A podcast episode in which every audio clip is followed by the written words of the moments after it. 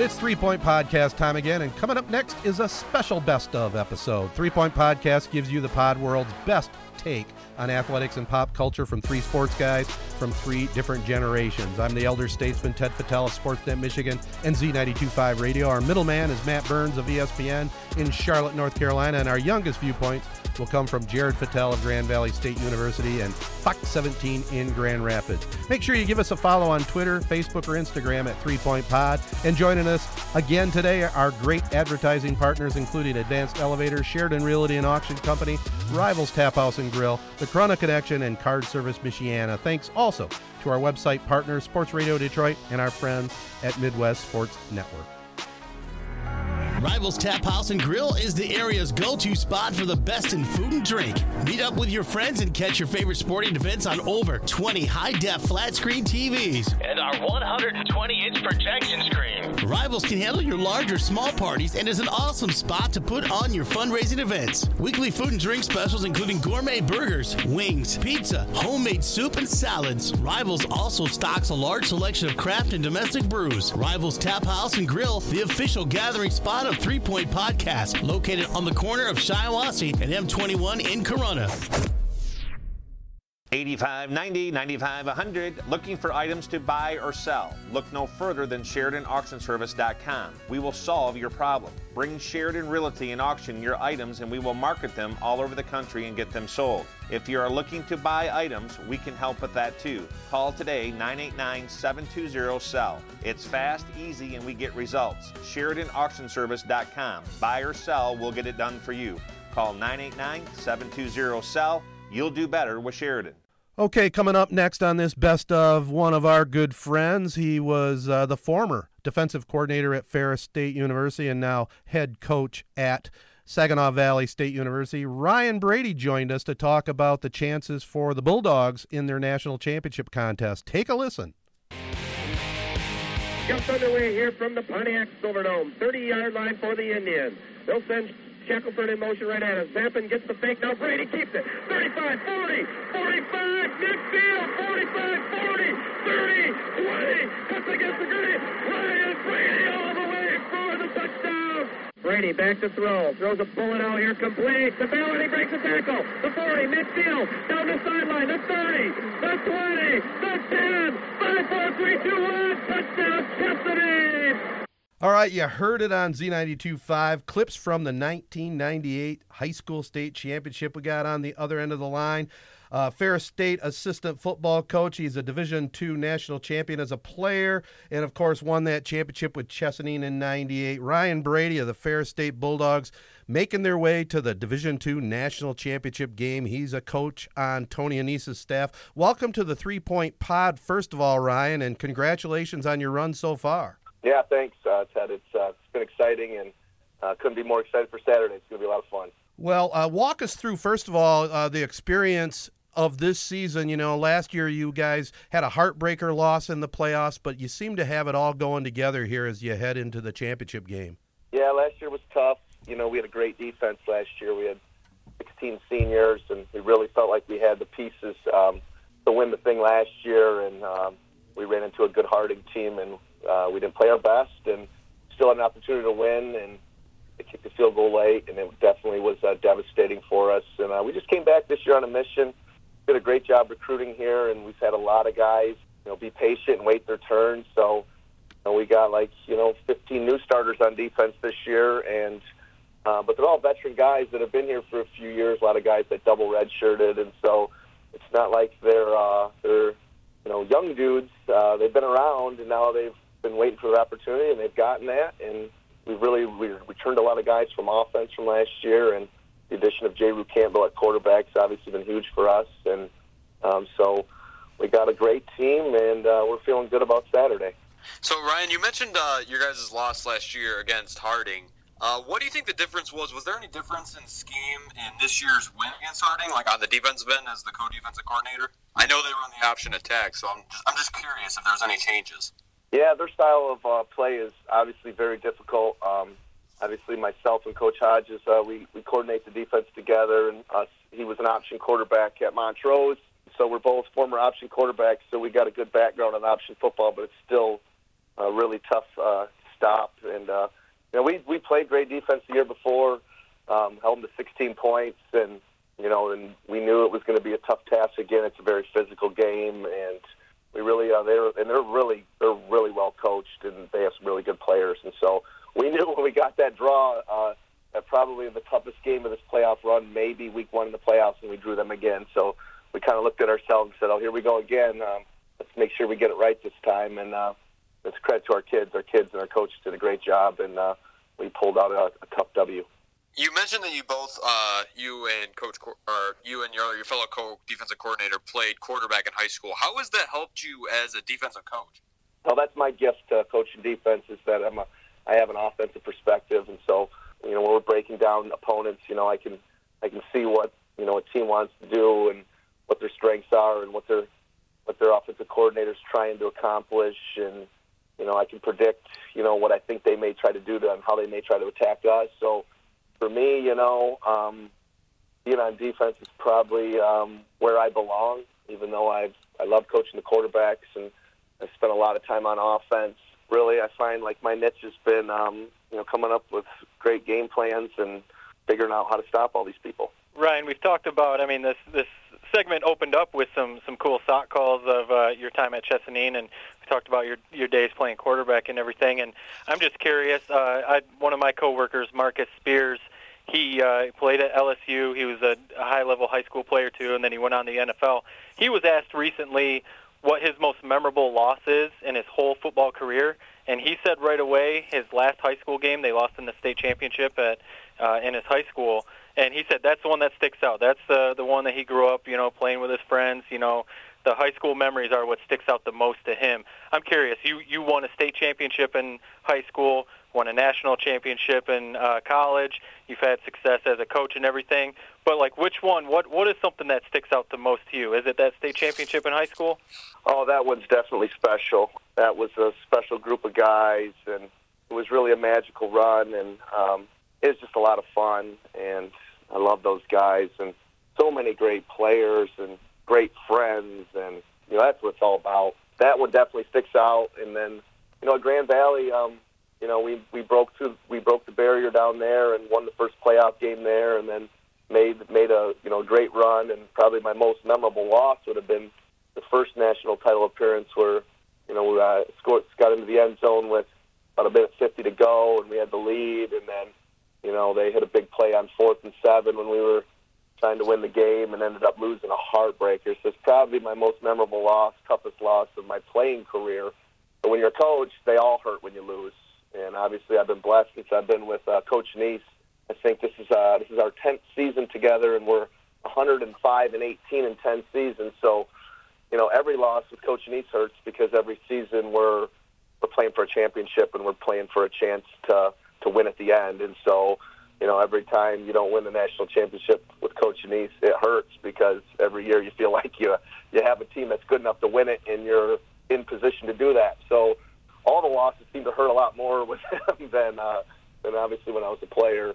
But um, yeah, it's been uh, that, that Chesaning State Championship was was really really special. That one's definitely got a a, a place. In, my, always had a place in my heart, and uh, I couldn't love those guys and coaches and you know the town. Uh, it's just awesome experience.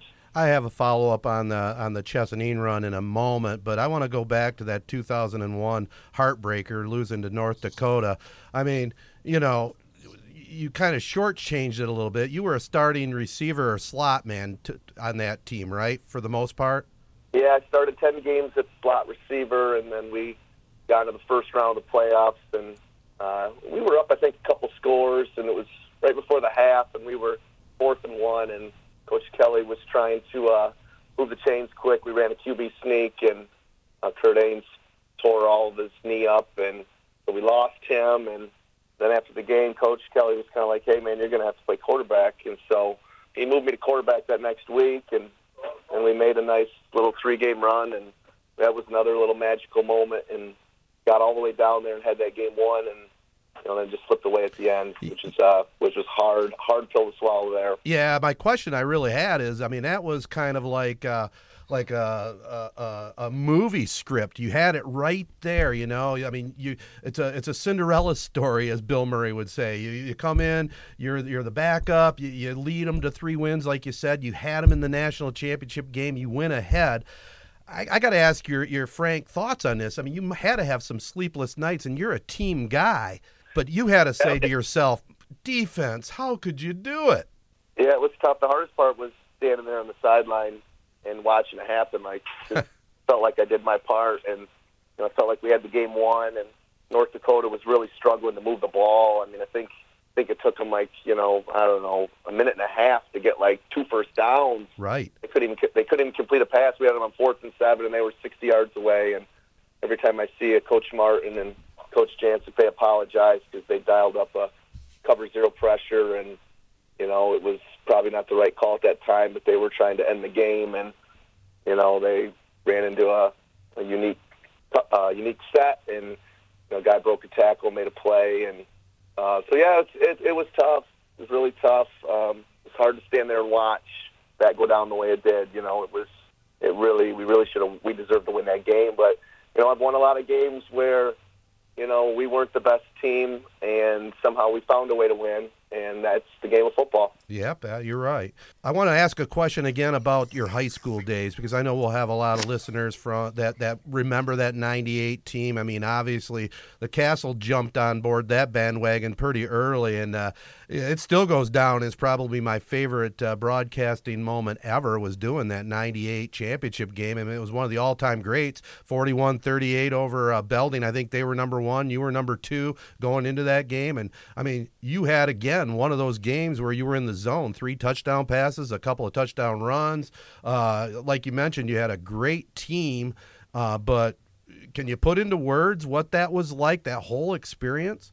Yeah, that experience was just uh, it was just something that we worked for and dreamed about, and we worked hard and made it happen. And it was really um, it was just everybody kind of was on the same mission and had the same goal, and it was just a group of guys that just committed themselves for you know from the moment we lost um, my, junior year to Frankenmuth, everybody was committed to, hey, we're gonna we got everybody coming back, and we're gonna do it. And so everybody put the work in, and was you know we were grinding, you know Monday through Saturday for you know seven eight months, you know Monday Wednesday Friday lift, and Tuesday Thursday Saturday sprint training, and we were committed, and uh, you know it paid off, and it was just uh, fun. Um, you know, it's feels special and it makes you feel proud because Belding was, I mean, they were like one of the best teams in the state at any division. I mean, they had, you know, the Cummings brothers. One went to Michigan, the other one went to Michigan State, and they had a couple Division One offensive linemen. And you know, this is their third straight trip to the finals. The year before, they were they won it. Um, the first year, they lost the Country Day in a heartbreaker. But I mean, they had. Know, we were playing a team with 25 seniors that were already state champions. You know, I mean, it was not an easy deal for us and uh, for us to come out and, and pull that one out, it was uh, it was definitely special. You, you mentioned earlier you, you just threw out Coach Kelly and Coach Martin.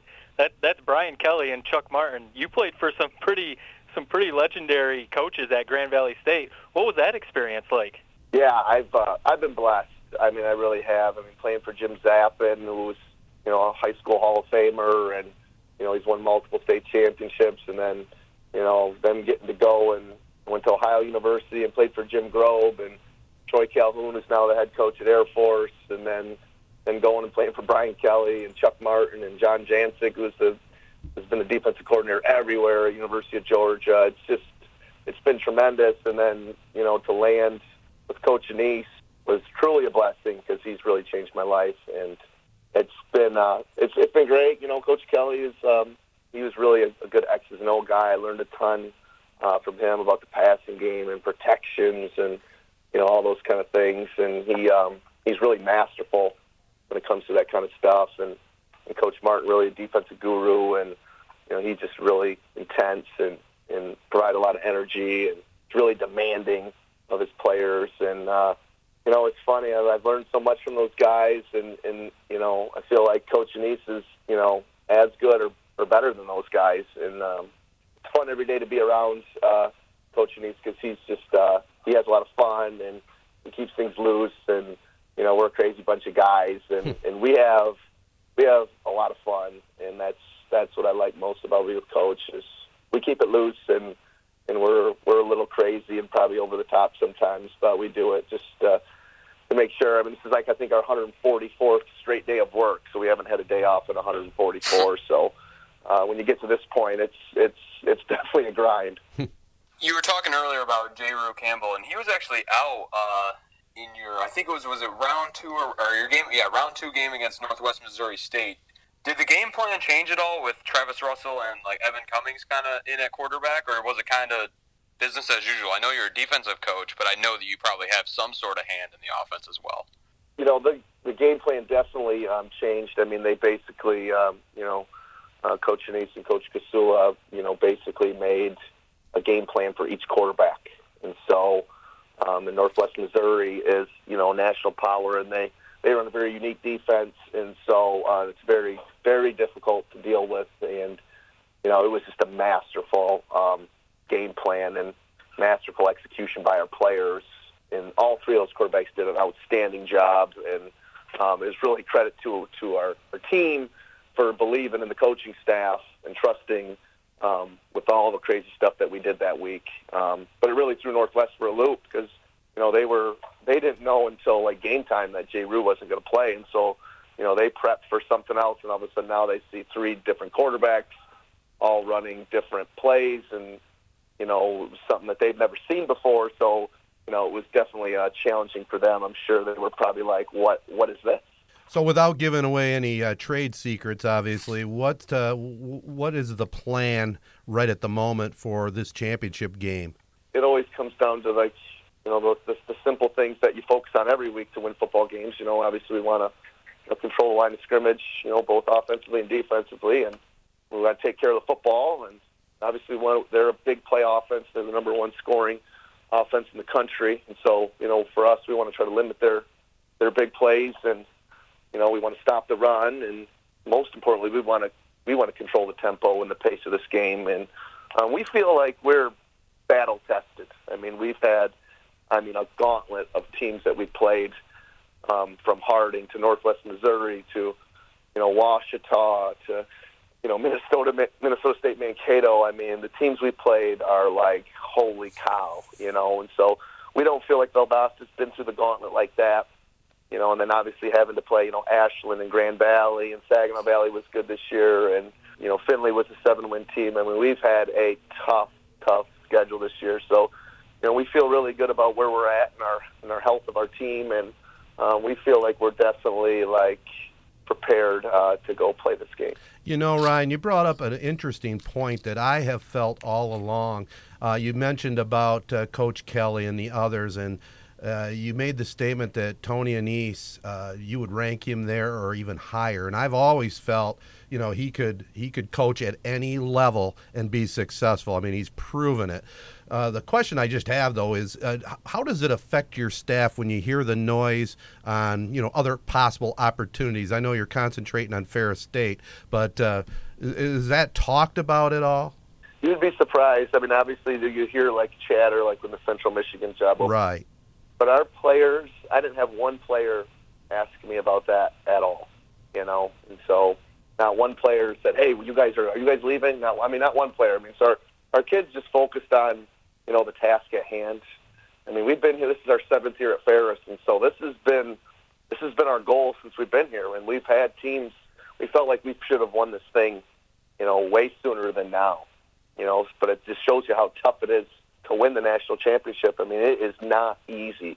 It is not easy to do. You know, I mean, we have we had Jason Vander Laan and Jake Lampman and Zach Sieler and Justin Zimmer. I mean, you know, our 2015 team had you know seven NFL players on. Wow. And we got seven guys in the NFL. I mean, and you think, dang, in 2015 you had seven NFL guys, that seven seven NFL players, and you guys didn't win it. You know, it's like just hard to do. And so, you know, you hear you hear the chatter, but you know, there's only you only focus on the things that you can control and um, you know, every day you just come to work and focus on those things, and that's what pushes you through. You know, I played for uh, Tony's dad, Nick Annese, the legendary high school coach here in Michigan, who passed away way too young. Tony, uh, he, he's taking it up a notch. Just tell me a little bit, tell us a little bit about, uh, you know, Tony's style. You know, what his real strength is that that leads to this incredible success. Well, I, I'll give the perspective I always tell people, and I tell recruits, you know, and I always tell them, you know, I, I played for, I played for these guys. You know, I've been with Coach Annese, and Coach Annese is the best because of his relationships that he have, he has with his players and his coaches. I mean, he treats me like a son. So that's really what takes him over the top. You know, is you know a lot of college coaches, it's business and politics. Uh, Coach Annese, it's family and it's relationships and it's caring for young people, and you know we're here to serve. And so that's our approach. And we just wrap our arms around kids and we love them. We're we're not a staff that screams and yells and um, you know hollers at the kids. You know we, we get intense and we have fun, but it's um, you know we we love our guys and our players love us. And so like it's you know if you came and were hanging around our facility, you'd be like, wow, like you know the players are hanging out game planning with us all day long. Hmm. You know, like our doors are open, and you know, you say, "Wow!" You know, parents when they come on recruiting visits, like we just can't believe the way that you and your coaches and your players interact. You know, everybody's hugging each other and telling them, telling each other they love each other, and so that's really what makes him special. Besides the fact that he's, you know, an unbelievable football coach. You know, you know X's and O's and motivation, and I mean, like he's he's elite on all those levels. But it's really the relationships that he has with the kids and the and the coaches and just everybody around him. I mean, just he's like a magnet. Like people just want to be around Tony. I think like the game ended last week against Mankato, and it was ten minutes after the game, and he's like, he showed me his phone, and he had like 250 text messages already. it was like ten minutes, you know, like just like everybody, you know, like loves the guy, you know, and so he's just really special in that regard, you know, and that's this really what I've learned from him the most is just how to treat people and how to serve and help others, and that's really uh, you know why I love him the most. That is awesome. Uh, I just have one more question about the actual game. So I've been reading some like press clippings that people are saying this could be the highest scoring national title or D2 national title game in history. As a defensive coach, does that piss you off a little bit? You know, I'll just tell you that's not going to happen. I'll tell you that right now. Uh, it may be high scoring on one end, but I'm not in. It. I love it. I love it. So huh, I've watched a lot of film, and I'm, I uh, I feel good about our matchups and how we match up against this team. They're a 10 personnel team, and they want to spread us out and have a lot of little fast guys on the field, and uh, we see that um, you know all spring, all camp, all year round when we go we go against Coach Annese and come in some of his styles. So uh, we're pretty well schooled uh, against that style, um, and we have a lot of speed, and we're big and we're physical on defense, and we play a very unique um, scheme that really makes it tough on people. And so, you know, we've this year against Grand Valley, we held them to 34 yards rushing, you know, and we held Northwest Missouri, who averages 250 yards a game rushing. We held them to 31 yards rushing, you know. So we have the ability to choke people out, and uh, especially defending the run. And so I watch these guys a lot. If it's if it turns into a track meet, I'll be shocked. They do have some elite speed and some playmakers. So you know, it's not going to be a scheme issue. Uh, if they if their players are making plays, they definitely could uh, they definitely could uh, put some points up on the board. But uh, I feel good about uh, the way we play and um, how we match up against what they're going to try and do. And then I just have one question. So you guys have been uh, like road warriors the past couple weeks, and you're obviously going all the way down to Texas on Saturday. I think you're leaving on Wednesday, I believe. Can you kind of walk me through, if you can, like what your schedule is going to look like once you get to Texas up until game time? Yeah, we've actually been unbelievable on the road since our time here at Ferris. I don't know. I think in the last four years we maybe thirty-three and three or something crazy like that on the road. Wow. So um, we uh, we're we're excited when we're on the road. To be honest, it's just a nice change up for us. You know, at Ferris we don't have we don't have the best facilities, the best weight room, you know, the best fields. You know, like we're probably like last almost in the league in all those areas. So when we get to go places, it's like vacation for us. Like we're excited to like go out and venture out. So like our kids love it. When we hit the road, it's like, oh yeah, we're excited, you know. So when we got the three seat, I mean, we were cheering. I mean, our kids were happy. We're like, we're going on the road, yes. Like it's not a big rapids, let's go, you know. So we we were thrilled. We're like, great, we're going to Mankato. Like, oh look at this, this stadium's awesome. Like we can't wait to go there, you know. And that's always neat to be on the road. So we're leaving Wednesday morning, flying out, um, landing in Dallas, and then when we land, we're gonna as soon as we land, we'll go and get something to eat, and then we're gonna hit the practice field on Wednesday, and then we'll have some meetings and, and team meal, um, and then we'll give the kids some downtime Wednesday night to get settled and stuff, and then Thursday we wake up and uh, we'll have an early practice and uh, some film after that, and then we, I believe, um, I haven't seen the full itinerary yet, but I believe Thursday night we go to a, a banquet with the other team, and so we basically have a meal with uh, both teams there, and then there's like some games and stuff that you do with the other team, um, which is kind of unique. I think there's like I don't know, like the coaches have a push-up contest between each team, and there's a you know they're the kids have a pool playing contest, you know they're playing some billiards, and there's all kinds of neat stuff that goes on Thursday, and then Friday we wake up and we'll have a walkthrough, and then there's and there's both teams will go do a community service project on Friday, um, which that's always neat and then Friday night we'll have uh, we'll have uh, another film session and, and team meal, and then we'll start getting locked in for uh, Saturday. Kind of teed it up when you were talking about the facilities at Ferris State and Big Rapids, maybe being on the lower end a little bit. Uh, I went to Grand Valley. I I got there in 2003. So I got there after the first championship, and I was there for their second championship at, in the 2003 season. And from that time, the next four or five years when I was at Grand Valley, the campus was just like changing and expanding and new facilities and everything. And Jared's there now, and it looks like a completely different campus than even from when I was there. I think it honestly, I think it is almost it's a great university, but I think it's almost directly affected by the success of the football team, and you were a part of that. So, can you talk about how how it feels maybe to look at Grand Valley and see how it's grown, see how their facilities have been upgraded, and know that your football teams kind of had a hand in that?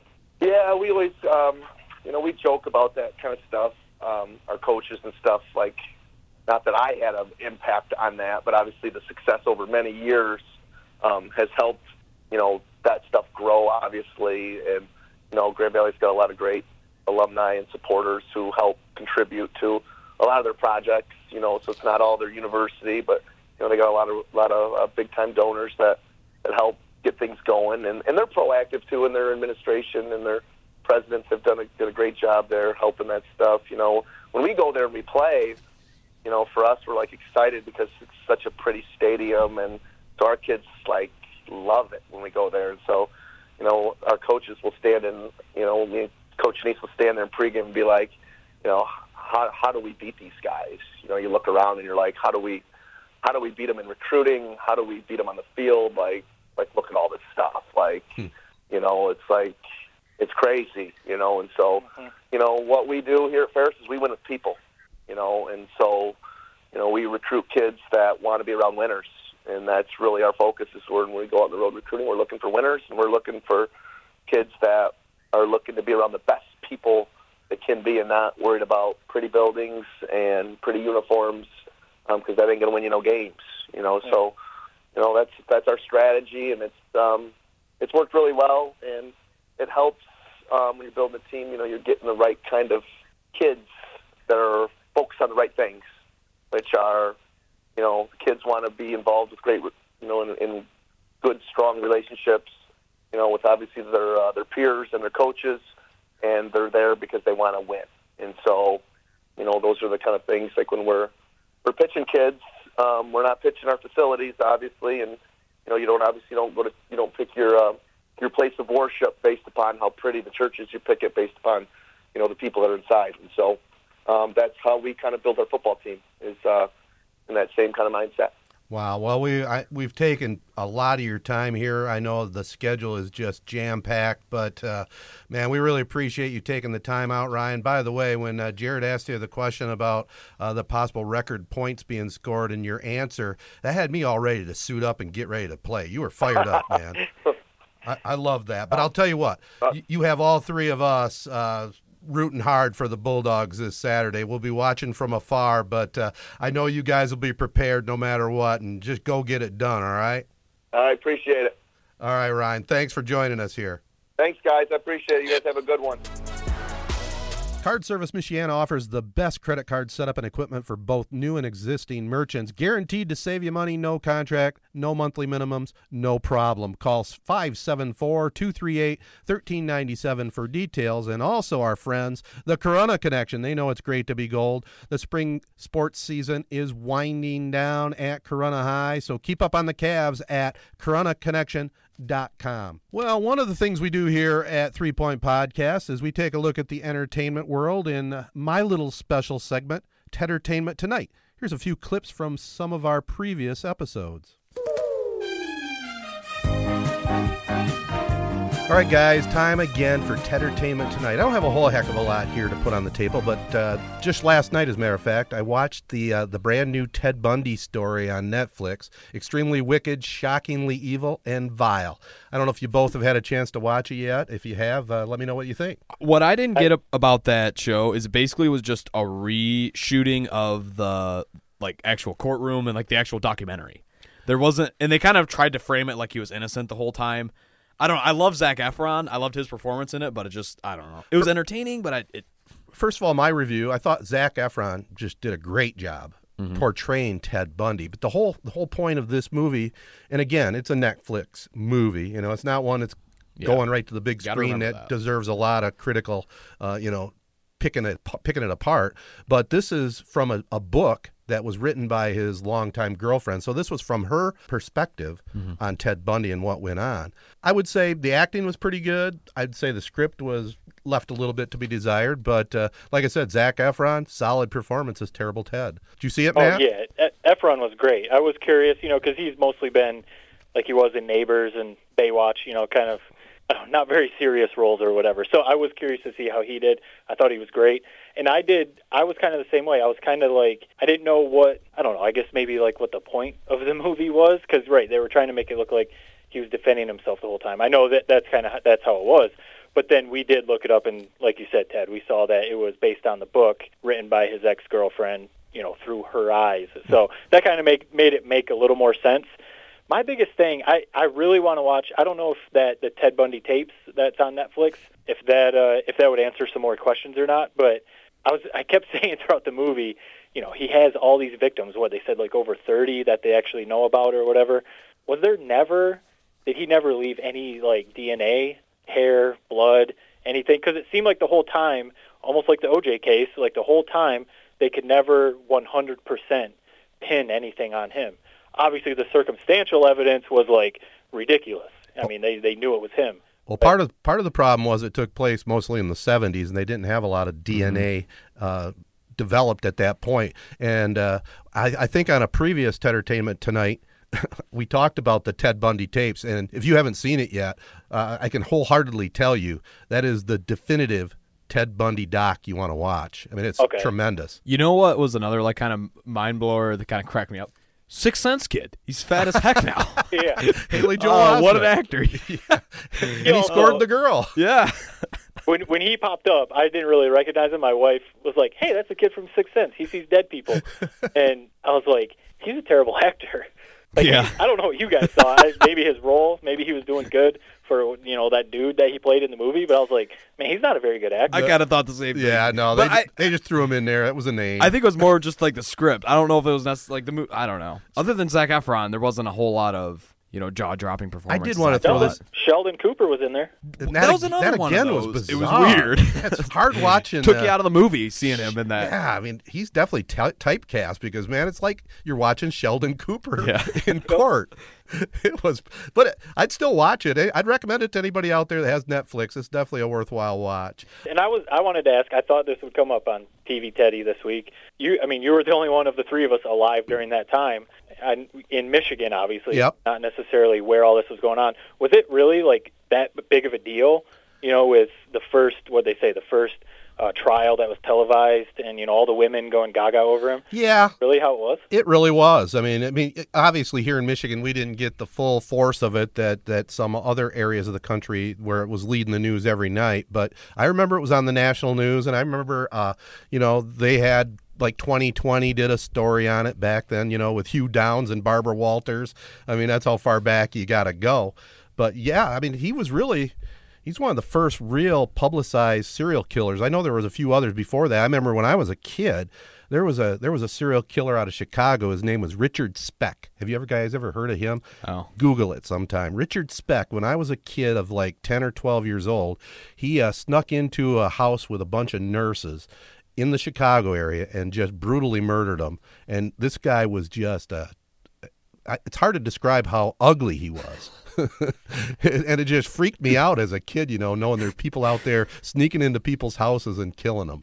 As a as a kid, did you get any shit for having the same name as Ted Bundy? I, I feel like if I was a bully, I would have badgered the hell out of you. No, no. I was actually not quite a kid when Ted Bundy came out. It was in, in my high school days, so it wasn't that bad. I don't get. I really, Matt. I think you were kind of hinting at this. I don't get why girls were so basically uh, infatuated with him. He wasn't like I think we've talked about before. He had, he had a unibrow.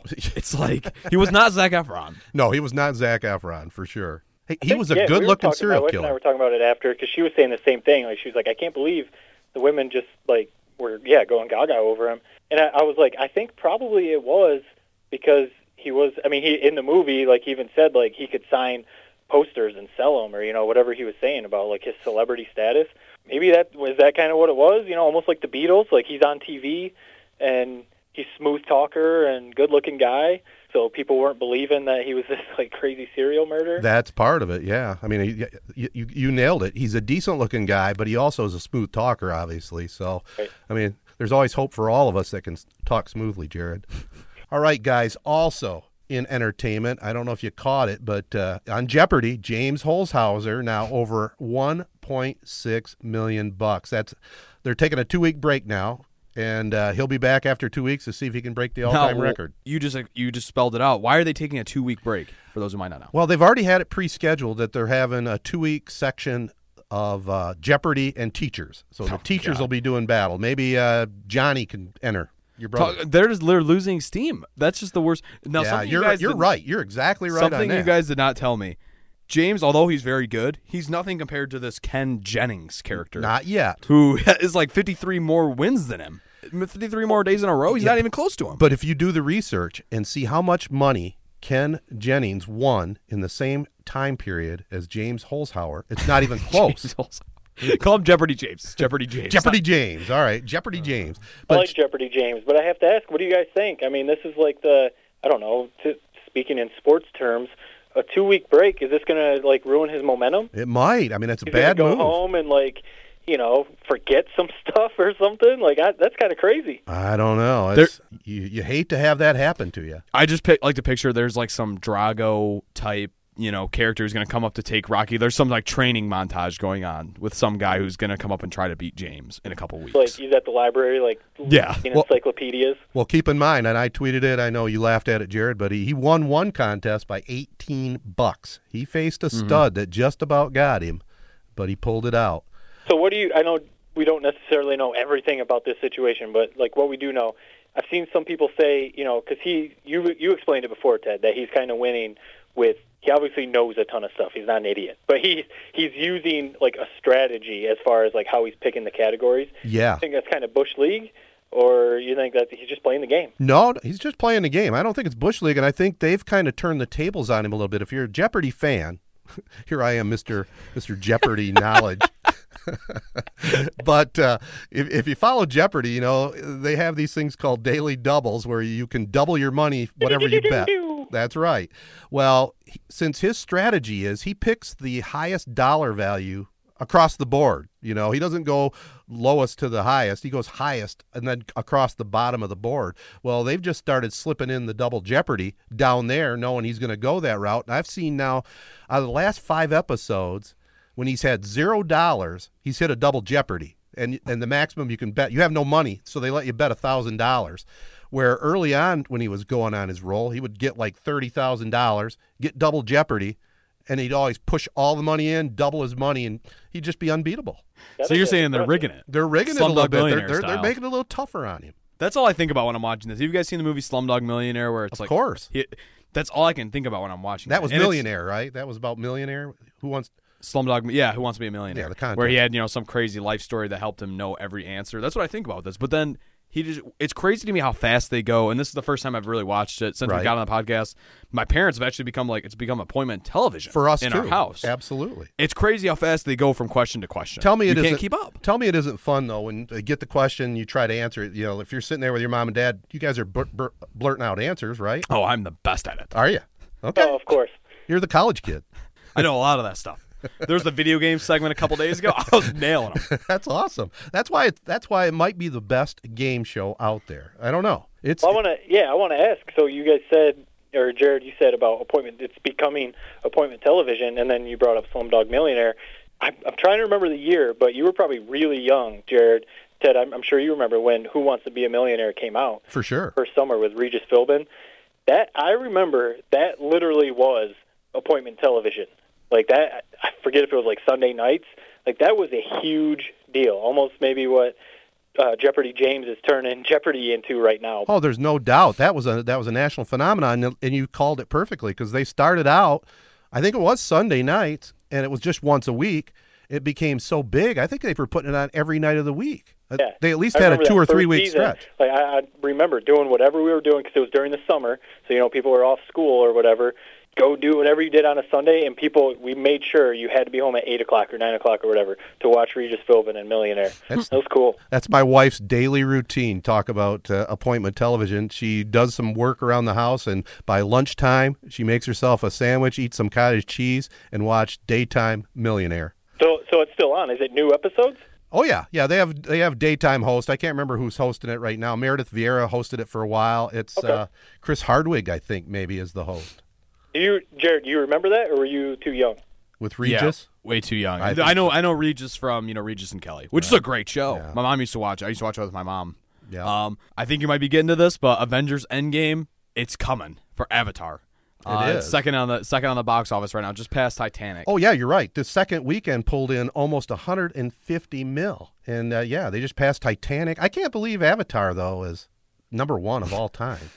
Well, you That- have to think like this is like cumulative, right? So Right. I mean, End, Endgame's only been out for two weekends. Exactly. Already basically right there. Avatar. I mean, that's like all, their all-time earnings or whatever. So you would have to think that you know Endgame would surpass Avatar. But you know, I I was always Avatar was cool. I didn't, I was never like blown away by it, but at the time, I feel like it was like a pretty groundbreaking you know film as far as Special like technology, effects, yeah. the 3D, and you know everything like that. But you know, so maybe that came into play.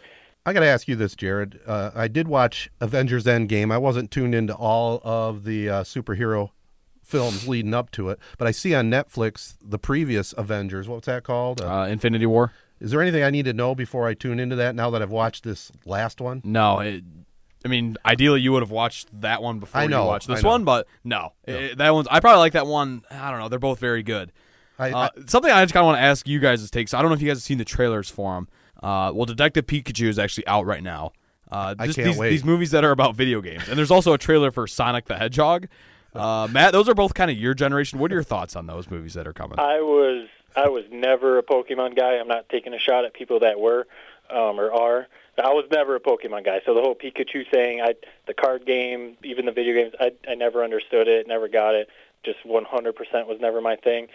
Sonic the Hedgehog, though, I mean that was I, I think I tweeted it out that that was like that was one of the games to play when I was a kid growing up on Sega. So um, Sonic the Hedgehog, I, that there was it was a blast playing Sonic, you know, running around and Sonic and Tails was the, his uh, like sidekick. So the movie, I, I mean, I guess it looks.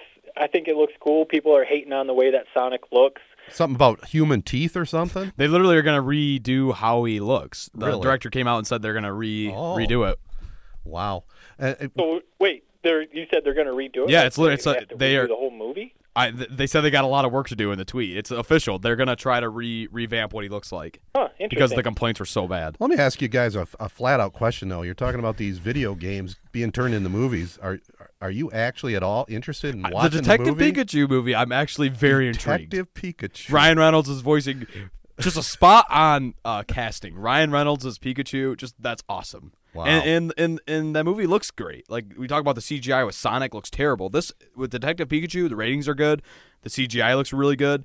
And a lot of people are actually saying that that might be what stops Avengers Endgame from beating Avatars because there's a good movie right behind You it. know, you kind of guilted me to go see Avengers Endgame. I'm glad I did. I probably am not going out to see Pikachu. I'm just going to be frankly honest with you there. Hey, before we wrap up this segment, uh, Jared, this probably falls in your book too. Maybe maybe Matt as well. You guys like rom coms, right? Oh yeah. Yeah. Is would you call this one uh, Long Shot with Seth Rogen and Charlize Theron? Uh, have you seen that yet? I really want to see it. I have the reviews on that one are also very good. It does look good to me, and and, and let me tell you, Charlize has got to be one of the finest looking women of all time. I really think so. She's not she's not in your age group, Jared, but man, that is one fine looking woman. She's also kind of. Have you seen Mad Max Fury Road, where she's I kind of have a badass in that movie? Yeah. yeah. She's, she's good looking in that movie. And she's kind of a badass in real life. I've heard her in a couple different Howard Stern interviews, and she's she's solid. I like her. Also, I don't know if you guys watched Saturday Night Live last night. I've made it to Weekend Update. I've got the rest on my DVR. But Adam Sandler back hosting. Uh, the first 45 minutes were tremendous, and I guess at the end he does a Chris Farley tribute song that uh, is quite touching. Do you? I was actually. I, I had this written down as well. I was curious. If, do you guys still watch SNL? I do. Do you DVR it? I do. So it's Sunday morning viewing. Pretty much. Sunday morning or sometimes Sunday afternoon or evening, even. I mean, it, it, it doesn't have to be. I usually watch it within a day from when it's on. Let's put it that way. Wow. Yeah, I, I watch SNL like if if the guest host or the music guest is is good. I did mean to watch uh, last night's because of Ad, Adam Sandler, but we were watching the Zac Efron It was- Ted it- Bundy movie. It was very good. I won't give you too bad of a spoiler alert, but they had one sketch where Adam Sandler went back to his family reunion and they had all the characters were acting like Adam Sandler. Oh my God, it was funnier than hell. That would be good. It is funny. Like I, I don't know if you guys saw. He he said that the reason why I think this was his first time going back since like It was. whatever he stepped away from the show. He said that he just I don't know if he was joking, but he said that he didn't think he was quick enough anymore. You know, like as far as a comedian. Like, did he do well? Like, I mean, was his performance good? I thought, well, like I said, I saw 45 minutes. Usually that's when you get the cream of the crop of the best sketches anyway before update. Uh, yeah, I thought it was very good. I thought he he very solid. His opening was uh, he sang a song about getting fired in the uh, the original days, be- you know, and, and Chris Rock came out and joined him. It, it was good.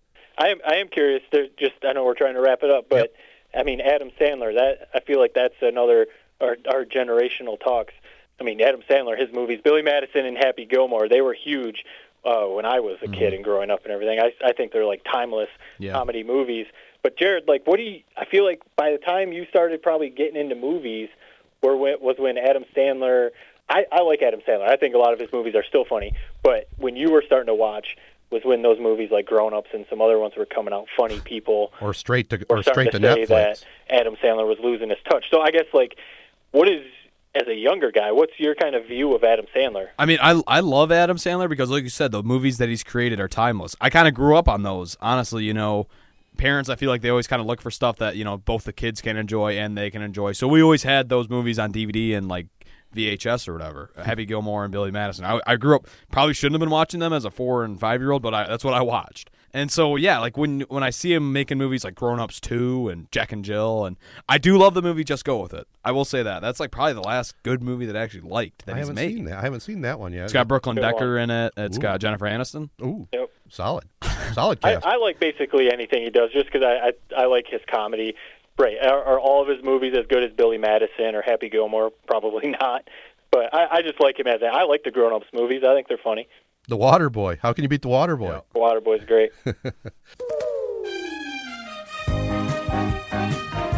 I've got to tell you a little bit about my day yesterday. I kind of prefaced it a little bit. Uh, watched that 3:30 game. As soon as that game got over, my wife was in the mood for a movie, so we flipped it over to HBO on demand and came across Crazy Rich Asians.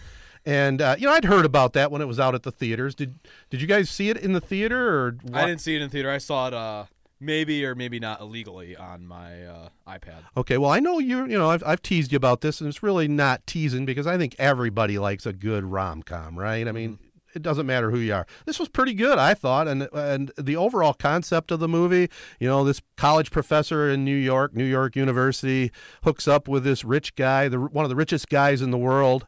She did not know that until she went to meet the family and all the hijinks that took place on that trip. It is uh, it's an excellent movie. I would give that. I don't know what our what our grading scale is here, but I, we've been doing uh, three three thumbs up. I'd give it three thumbs up. Solid movie. My mom loved it. It wasn't one of my favorite rom coms that I've seen. I don't know. Just, I mean, we do rom coms do kind of steal a lot from each other, but it kind of just reminded me of Coming to America, except they actually like went back to How did- how- Ed- Eddie Murphy or How did from. you like though the way that they portrayed just how stinking rich these people were? Mhm. I mean, they went to Thailand for this exclusive wedding. And Matt, I, I don't think you've seen it yet, have you? I have not. I think you and your wife would enjoy it, but I mean, the, the, the it was pretty well done, and the wedding scene alone and the bachelor parties they had was pretty cool. I mean, it was it was a well done movie, I thought. So I'd, I'd give it a high high ranking. Now, Jared's favorite movie, I know he must have already seen it, Detective Pikachu. I have not seen Oh, it yet. boy. No. It almost got the Avengers Endgame. They uh, Pikachu racked up 58 million, and uh, Endgame 63.1. Now it was their third weekend, but uh, that shocked me. So I'm telling you that the Pikachu following that it's like a cult following. So that actually it doesn't surprise me. I bet you did really well, like in China too. Pokemon's huge in China. oh, it's got China, Japan, Yeah. anywhere in Asia, right? Mhm. Yeah. Are you going to go see it in the theater, Jared? I was I was planning on it. Not gonna lie. Uh, I love Ryan Reynolds, but when the reviews, you know, it's getting good reviews, like sixty percent or something on Rotten Tomatoes. and I don't 60 love Rotten 60%? Tomatoes. That's not Rotten that good. Tomatoes will kind of mislead you sometimes. Sometimes Um, you got to kind of average the to get me critics to- and the and the fans, but right? to get me out of my, and maybe this is you know that's just how Gen Zers are ruining everything. It takes a lot to get me to go to the theater when I can watch basically everything on on your on devices. Netflix or whatever. I mean, there's abundance of stuff on Netflix. So. Yeah. Well, I did. I did go to the movie to see the Avengers. I will not be going to see Pikachu. I can tell you. Uh, I saw we we went to one of the things we did yesterday for Mother's Day. There was there's an aquarium in one of the malls up here, so we went to the aquarium. But we were walking around, and there's a movie theater there also. So you know, outside movie theaters, they have all those like huge cardboard cutouts of like the movies, you, whatever you can do, like put your head in the cutout Yep. or you know whatever the movie is. They had a Pikachu one that like I saw. I had to laugh. It's not my thing, so I mean, if it's if you're into it, that's cool. I was just laughing because there were some kids like teenagers staying in there and they brought up I think they had like Pokemon Go up, you know, that app, that game that was huge for a while. Right. And you could take a picture with the cardboard cutout and then like Pikachu in the app was like dancing around you so you could like record it or take a picture of it and you're like with Pikachu and are we going to see Matt Burns on uh, Oh. Three Point Podcast Twitter with that uh, picture? Maybe. I did not do that. I was gonna say I pictured Jared doing that with Okay. his buddy. And Or there's a shot. Well, there's a shot. Coming from, are you planning another trip to Disney here coming up? I think you just tweeted about it today, like counting down six weeks to Disney. Yeah, we're going in uh, about yeah six weeks. The end of That's all that place is, is that sort of stuff. Might not be Pokemon, but it's Frozen and Lilo and Stitch and stuff. Lilo and Stitch. I like it. It's a magical place, Jared. You got to go, and you'll you'll realize it. I've went when I, I think when I was age appropriate, like your daughter is, but I feel like you get. I, I, I just kind of like to picture your family, like uh, your daughter's like, well, we're going to Disney again. Like, can't we go somewhere else? You're like, and Matt is Uh, just like, oh, I love this place. This place is awesome. Uh, I'm on Matt's side on that. I mean, even if you if you take kids, you're going to have a good time. It Doesn't matter. Last, it, it's so fun. Yeah. Uh, also, guys, I don't I don't know about you two. You you know I probably watch network television more than both of you guys, but there are certain shows I really enjoy. I watch a lot of it with my wife. I probably use my DVR, for network shows more than anything because of the commercial situation. But uh, Big Bang Theory, they're having their series finale coming up Thursday night. CBS uh, staple. 2008, little sidebar. We went to California on a family trip. We were hooked up to go to the CBS studios, and we had our choice. It was the first year of Big Bang Theory or Two and a Half Men, and we chose Two and a Half Men. So we got we got to watch a filming of one of the episodes of Two and a Half Men, and uh, got a backstage tour. Saw, saw Charlie Sheen hitting on some hooker in the back. I mean, it was it was a great experience. But uh, you got to give credit to Big Bang Theory. I don't know if you guys you had to have watched it before, right? Oh yeah, that's. I haven't watched a ton of it uh, like live. You know, like when it's new. Mhm. I've probably Reruns. seen well, maybe except for the last couple seasons, but I've seen basically the whole series, you know, on TBS or Fox or whatever. Um, I did actually, I I forgot that this was the final season because I did actually mean to like tune into to the final season. I want to see how it wraps up. So, Series finale Thursday, May 16th. so have you been watching the whole se- this season? We've watched we've watched every season from the beginning. Yeah. So is it good? Is this season still good? Oh, is yeah, it- they- is it like is it time to go? Nah, it's probably time, but there really hasn't been an episode where I would say it jumped the shark. And you guys know where the term "jump the shark" came from? Jaws. Uh, no, it's a TV term. Now, when a when a TV series goes bad, they call it "jumping the shark," and this goes back back in my day, back way before you guys. But I'm sure you've seen reruns of Happy Days, right? Yeah. There was an episode where Fonzie, in his leather jacket, was on skis and he jumped a ramp and jumped over a shark. And that term now is it's it's in pop culture. When a TV series when they start when it starts sucking and they need to go, it's called jumping the shark. And I don't think Big Bang Theory ever jumped the shark. There's not many series that go the duration and are good from beginning to end. And I think Big Bang Theory is one of them. And then they've you know they've uh, had the spin-off Young Sheldon, which is which is funny too. We watched that one. Of course, you watch that weird show. Oh my! Now listen, How about? Oh, well, sorry. How about you thinking it was like such a missed choice, like Two and a Half Men and Big Bang Theory? Those are both two trash shows. You're- trash you're part- shows. You're part, you're part of the live audience and cracking up at. Oh, it the was funny. Same old reruns of jokes. So you're saying Two and a Half Men in its prime with Charlie Sheen wasn't a funny Oh, show? Uncle Charlie's with with a girl again. Ah, I never watched it. Well, it was a good show. I like I like Two and a Half Men and Big Bang Theory. Thank you. Middleman Matt on my back. And by the way, I should also throw out again, this is a generational thing. Obviously, people aren't going to agree with me, especially Jared's age, but I think there's old farts that are my age that might watch these shows. Speaking of uh, it's t- speaking of old, this is another big story coming up, guys, on network TV, which I'm really excited about.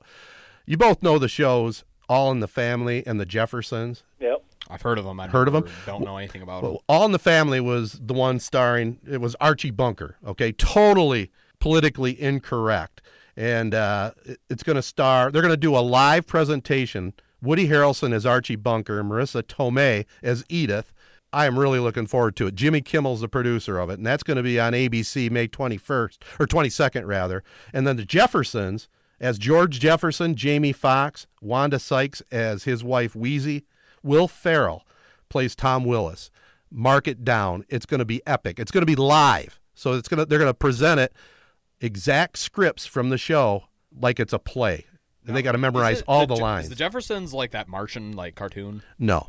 What's Je- that? Jefferson's the theme song's moving on up. Oh, the Jetsons. That's okay. that sounds confusing. It was. All right. Uh, one other thing But before wait, are are those shows?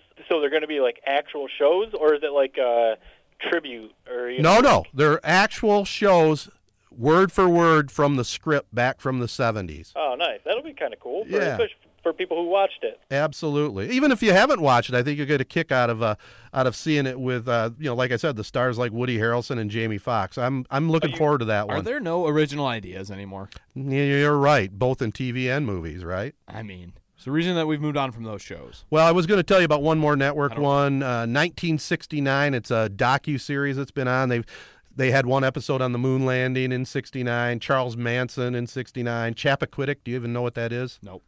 That's uh, Teddy Kennedy was at a big party over in uh, off the coast of Massachusetts, and he was taking a taking one of his secretaries home. There was there was uh, controversy about maybe some hanky panky and drinking, and he went off the bridge, killed her, and he got off scot free.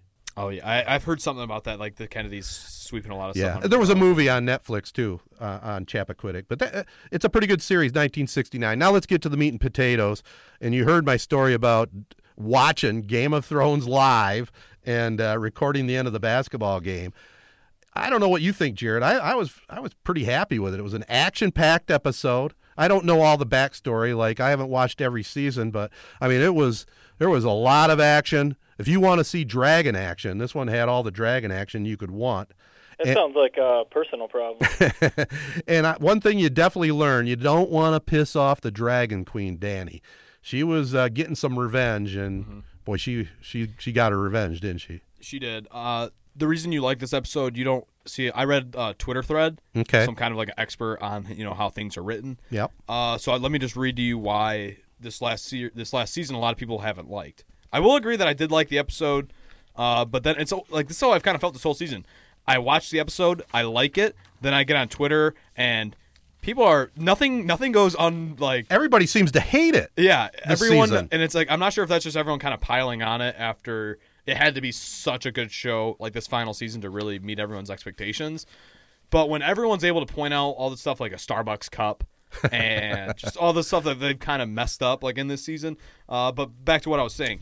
So the reason that this this season has felt a little different than the other ones is because it has to do with the behind the scenes process of plotters versus pantsers. If you're not familiar with the distinction, plotters create a fairly detailed outline before they commit a single word to the page. This is about writing a story, by the way. Okay. Uh, pantsers discover the story as they write it, often treating the first draft like one big elaborate outline. The problem with pantsers is that it creates very realistic characters, but it can be very hard to wrap up all the different character stories in a significant manner. So that's what we're running into here.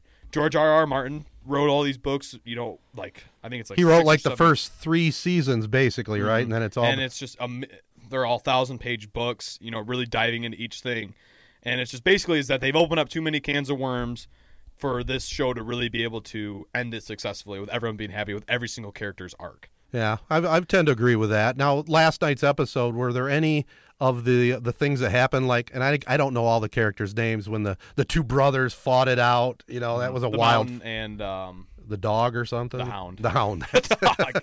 See, that's the thing. And we were talking about it at Mother's Days, uh, at Mother's Day, our dinner in Frankenmuth, is that our family. I'm really not much of a Thrones expert. I've seen season seven, and I've seen the what we've seen so far. and I've watched just this season. And but my brother and my dad are both big time Game of Thrones fans, so they get mad at me when I try to act like an expert. So I'm not saying that. And there's a bunch of stuff that I probably say wrong. One thing I do know, I do know what a good, what entertaining television is, and that was what last night's episode was. It was entertaining. Yes, I'll give you that for sure. And uh, it's going to be interesting now, Matt. I know you're not a, you haven't watched it. Maybe somewhere down the line you'll you'll check it out. Uh, final episode coming up next Sunday night. I don't know. Is it going to be a two hour blockbuster or is it hour and a half? hour and a half, I believe. Yeah. So I'll- it'll be very interesting because the whole the whole key to the ending is who is going to be king or queen and sit on the Iron Throne, right? Mhm, yeah. You have a you have a guess here. I just don't want it to be. I kind of hate Dany now. I don't think it's going to be Dany. I think it's either going to be Jon Snow or Tyrion. I would love it if it's Tyrion. Somehow Tyrion. I, That's kinda what I'm love it. thinking. I feel like Tyrion's probably going to die though. Because well, right now you think he is, right? Yes, he's he's, He's on death row right yeah, now. He's, the, he's they let his brother loose after he was captured. I just and, that, and that's a lot, that's a problem a lot of people had with the episode was that Cersei, who's been the main villain for like basically the whole first seven seasons, Yeah. died really in a not. Or did she? I mean, we saw that. We saw the rubble. And that's what I mean. We It's saw the rubble, but it wasn't a satisfying death. no. wasn't you know Dany didn't have her dragon you know light her on fire or anything. She died from rubble. Well, I saw some other Twitter things too. With they, she has this dragon, and she's just massacring this whole city of a million people. Why didn't she just take it right to the tower? Yeah, that's what we were saying when we were watching. It felt kind of stupid to have her take out the civilians. Matt, you still awake? yeah, I'm, I'm wondering why you guys like a show about dragons so much. Dragons are cool. I mean, I tell you what, it, it's a well-made show. I mean, it's pretty incredible when you're watching. And those, dra- I mean, the dragon's pretty awesome. How it's able to just devour an entire city, basically. And I was actually listening to this. I so the Ringer actually wrote a piece about those like medieval crossbows that they used to take Oh. down the first dragon. Right. That would just that's not possible. There's no to way have it a would fly crossbow like with that. Yeah, it would not fly like that. No. Um, it just Well, I've seen I've seen some clips. The dragons do look pretty cool. Uh, I don't know if I, I'll honestly. I don't think I'll ever watch the show just because it's so long. But Yeah. I'm, I'm wondering. So you guys are kind of talking about the, or especially Jared talking about the ending. You guys both were Sopranos people, and that was a controversial ending. But you guys both said you like the ending of Sopranos. Mhm. So Yes. do you think there's any way you kind of go the other way, and you both hate the ending of Thrones? I probably don't have enough intelligence to to really have much of an opinion. I'll, I'll see. I don't think I will hate it. I feel like the way that they've and this is the complaint that everyone's had. They've rushed this final season. That's They- what I the, hear. The showrunners were offered to do two seasons, and they decided that it's always a seventy-hour show, which I that didn't really make a lot of sense to me, considering how much effort's gone into the books. I, how about this for potential? What if George R. R. Martin, once he finishes the book, they reshoot it? Like, let's say that he ends the books in an awesome way. Which, if I was him, I wouldn't even end these books. There's no good way to end it, um, and it seems like a ton of work. He drives a Tesla, by the way. I looked Nice. That, I looked, uh, podcast I listened to looked that up the other day. Uh, but what if what if he writes the books? It's a great ending. They decide to reshoot it in you know a few years. Huh? I don't know. Ending. Well, I don't. You hate that?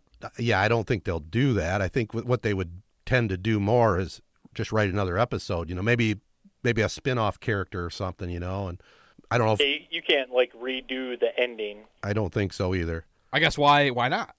Well, you technically you could, but I don't think anybody's ever done it. Have they? Can you point out one one time in entertainment when they've rewritten something and with a new ending? They've done it before in test audiences and changed the ending. Yeah, I, we I know saw they've done the that. Sonic, uh, what the Sonic little guy looked like in the trailer. They changed right, it. right. But they changed it before it was released. Will it make money? Before it was do you Think it would, released. do you think it would make money? Oh, sure, probably. Do you think the HBO would sign off on something that would make money? but I just don't think they would ever do it. They, the, the only way it would make money. You're, so you're saying they would rewrite the entire final episode with a different Not ending? Not the final season. Final Go season. back, do it the right way. I'm not saying they're gonna do it. I'm just saying I would love to see it. Well, I guess I. That'd be like that'd be like if the NFL, like if there was a, a laugher of a Super Bowl, you know, like a few years ago, that that Super Bowl that was a blowout. If after that they were like, you know what, that wasn't very entertaining. Let's play the Super Bowl again and try and have a more entertaining Super Bowl. Jared knows how I like to jump on sure things. You want to bet on it? I don't think they're going to do it. I mean, you'll. There's never like an end date where you can say that they're never gonna do it again. Well, they'll probably in the remake next show ten in years, entirety. well, they got to do it while the cast is still And how about, Matt, relatively I- I resembles love that, it. that comparison. Dragons to real life. I love it. You've been mocking us about this whole dragons thing, and that's the comparison you bring out. he just likes dogging on that show with the dragons. It's pretty good. We, like we talked about in the past, though, it's an HBO series, so it can't be bad. It really can, mm-hmm. and it's And not. You know, you know it's going to be good. That's right. All right. Well, you know, I don't know how many people out there enjoy entertainment tonight, but if you do, send your thoughts and comments. Well, even if you don't, send thoughts and comments to Twitter, Instagram, or Facebook at Three Point Pod. So the finale of Game of Thrones happened, and people are just irate on Twitter. And to describe how it felt for my family, so right when the episode ended, uh, normally like the showrunners will have like their after the episode chat or whatever. We sat there and watched like three or four minutes of HBO commercials. You know, show, showing us like Barry, uh, Veep, uh, like all the other HBO shows that they have. And then when it was over and the screen went to black and we realized that the episode was over, we just sat there in silence for maybe two or three minutes. My brother Josh, who's the biggest Game of Thrones fan I know, literally fell asleep in during the episode. As he had to watch it this morning. You know, and I, I'm not the biggest Game of Thrones fan in the world, but it was a little slow. I mean, I thought that they, they closed out most of, most of the storylines okay, but it was a little slow. Uh, were you a little bit surprised on who was named uh, the the new king, if you will? Well, there was spoilers got out a couple like a couple weeks before that, and all of a sudden Bran's odds just dropped like dramatically. He was like minus four hundred by the time the episode aired, and when you live in Twitter and you're on Twitter all the time and social media, Instagram, you're gonna run into a spoiler here and there. Right. So I knew that he was kind of you know the favorite going into the episode, but it still surprised me a little bit. It just and just the way they did it, like basically having like some sort of like electoral college or something. That's not the right word. Electoral college is like Well, they had they the- used to like elect a president, but some sort of like group gathering to, to decide that he's going to be the king. Yeah, they had the lords and the ladies, I guess, Yeah. if you if you will, kind of sit on a panel. Are you still with us, Matt? By the way. Uh, yeah, I'm here. so the whole thing, like, it's been great epic battles, is what this show is all about, right? And obviously the dragons. So there wasn't like this huge, crazy, epic battle that wrapped the whole show up. No, I thought that's the route it would have went. and the dragon even. So get this. This is this will just describe this episode to you in one scene. So the main two main characters, Jon Snow and Dany, uh, like the, the Mad Queen is what she ended up being known as at the end of the show. Jon Snow kills her, and then her dragon comes up and senses that she's dead.